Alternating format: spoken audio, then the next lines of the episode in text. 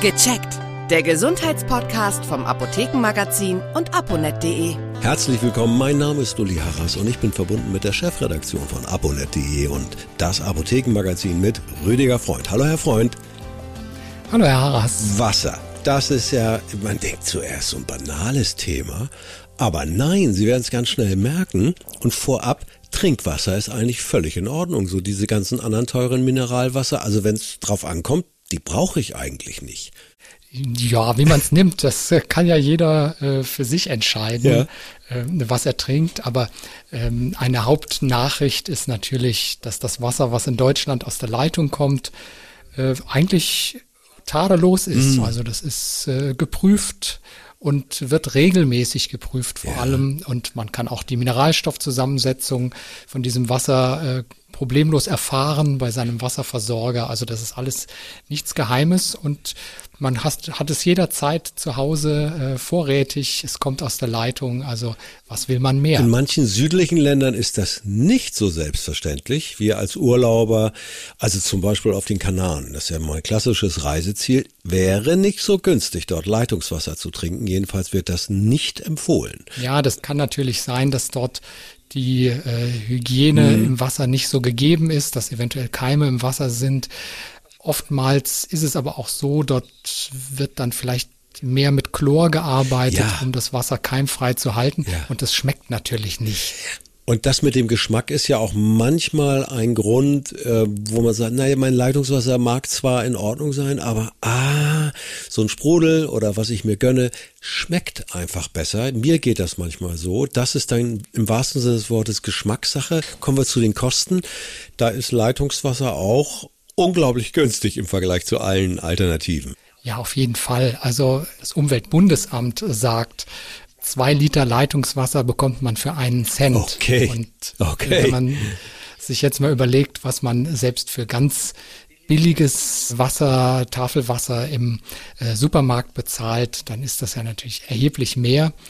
Und äh, da kann man schon äh, sparen auf die Dauer. Wie vermeide ich, dass trotzdem auch minimalste Mengen von Schadstoff im Trinkwasser aus dem Hahn äh, sich verirren. Ich sage es jetzt mal so. Was kann ich da tun? Im Prinzip sollte das mit den Leitungen heutzutage nicht mehr so ein Problem ja. sein. Also die, die problematischen äh, Bleileitungen, die gibt es nicht mehr. Genau. Aber es ist natürlich so, wenn das Wasser lange in der Leitung steht mhm. oder nur mal so als Beispiel abends äh, um elf trinkt man nochmal was mhm. oder spült nochmal irgendwas ab und dann über Nacht steht das Wasser in der Leitung und auch in der Armatur und am nächsten Morgen kommt man wieder und macht äh, seinen Kaffee ja. oder möchte, möchte ein Glas Wasser trinken, ja.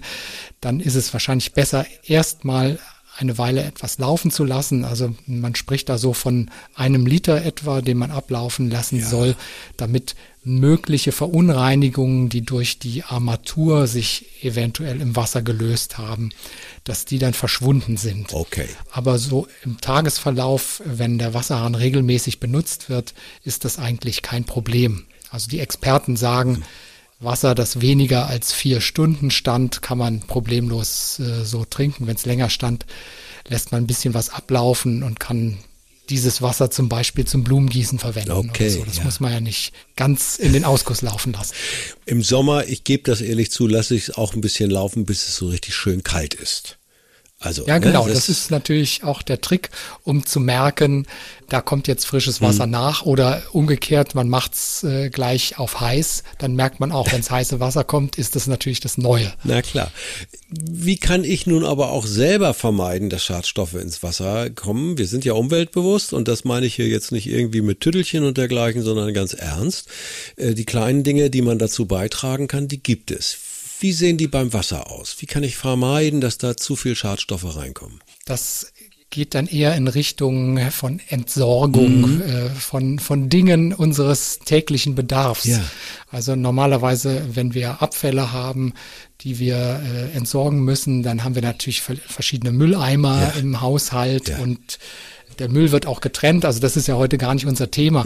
Aber äh, sagen wir so, ein Thema, was damit eng zusammenhängt, ist diese Geschichte, dass man Dinge in den Ausguss spült mhm. oder die Toilette runterspült, mhm.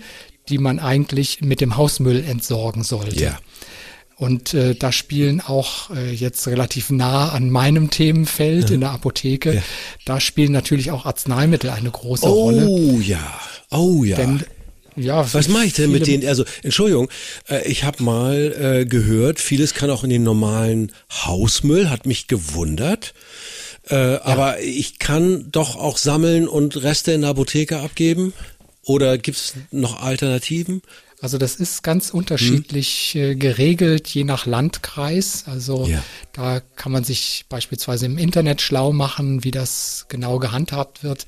Ansonsten, also gilt die Anweisung, Arzneimittel über den Hausmüll zu entsorgen, also ja. über den Nassmüll. Ja. Der wird normalerweise in der Müllverbrennungsanlage dann äh, unschädlich gemacht ja. und damit kommen auch keine Arzneimittelrückstände ins Grundwasser. Ja. Das ist ja das Problem, das wenn man Problem, jetzt ja. beispielsweise die, die Tabletten hm. in den Ausguss oder in die Toilette gibt. Ja. Dann hat man sie sofort im Wasser. Ja. Und äh, somit müssen sie dann äh, ja gefiltert werden, äh, was nicht immer so einfach ist. Nee, und es reicht schon, dass das was wir so einbringen, auch äh, ganz einfach über den Urin, ich sag's mal deutlich, da sind ja auch manchmal Rückstände drin von Arzneimitteln. Das reicht dann schon wirklich. Also man ja. sollte das nicht noch mit einer Originaldosis verstärken. Ja.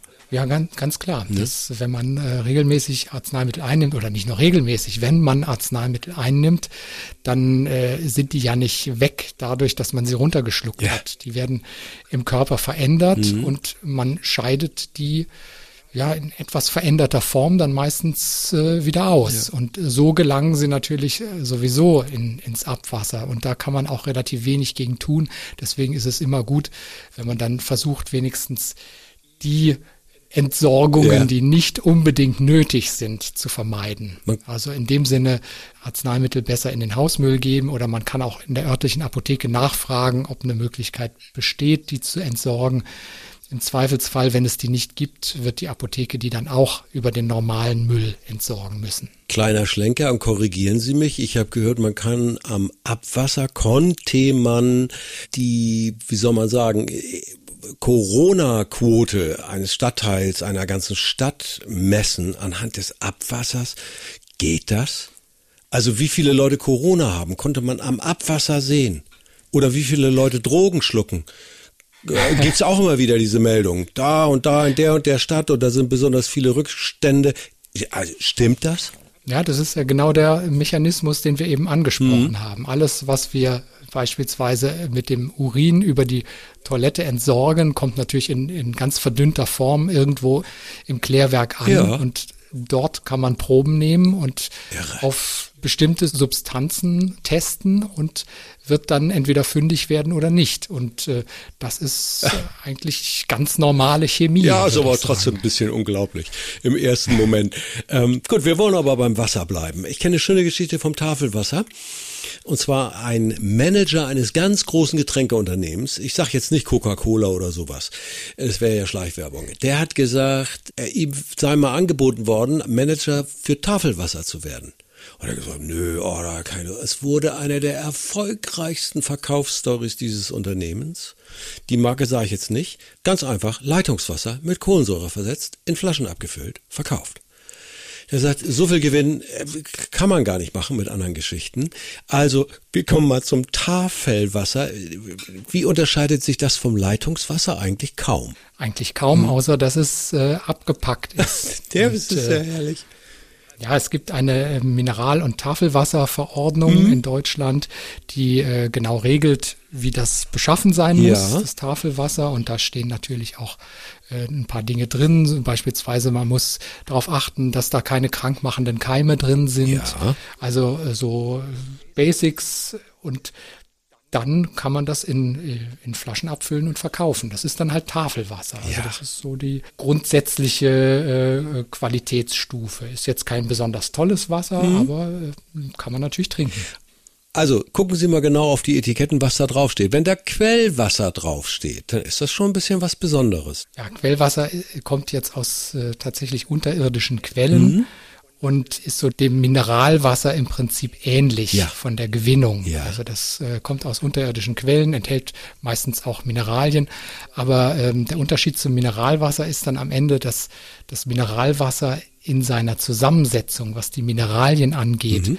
muss das immer genau gleich sein. Also da darf man nichts verändern. Ah. Okay. Und das äh, Mineralwasser braucht dann auch eine amtliche Anerkennung, Mhm. damit das sich Mineralwasser nennen darf und damit sich die Konsumenten darauf verlassen können, dass sie genau das bekommen, was da auch auf dem Etikett steht. Okay. Das ist beim, beim Quellwasser nicht ganz so streng gehandhabt. aber Ach, das, also, da, also das Quellwasser klingt ja fast wertiger als Mineralwasser, aber das ist Mineralwasser ist ja häufig. Das nehme ich aus dem Supermarkt mit. Das, da steht Mineralwasser drauf. Okay. Ja, genau. Und da hätte ich jetzt gedacht, dass das Quellwasser noch irgendwie exotischer ist oder. Nein, nein, also das ist, das Mineralwasser ist sehr klar Ja. vom Gehalt. Ja. Also da sieht man genau auf dem Etikett, was äh, drin vorkommt. Ja. Und dann kann man sich auch aussuchen, je nach Mineralquelle unterscheidet sich das auch so Mhm. ein bisschen. Also es gibt beispielsweise Quellen, da ist mehr Calcium drin Mhm.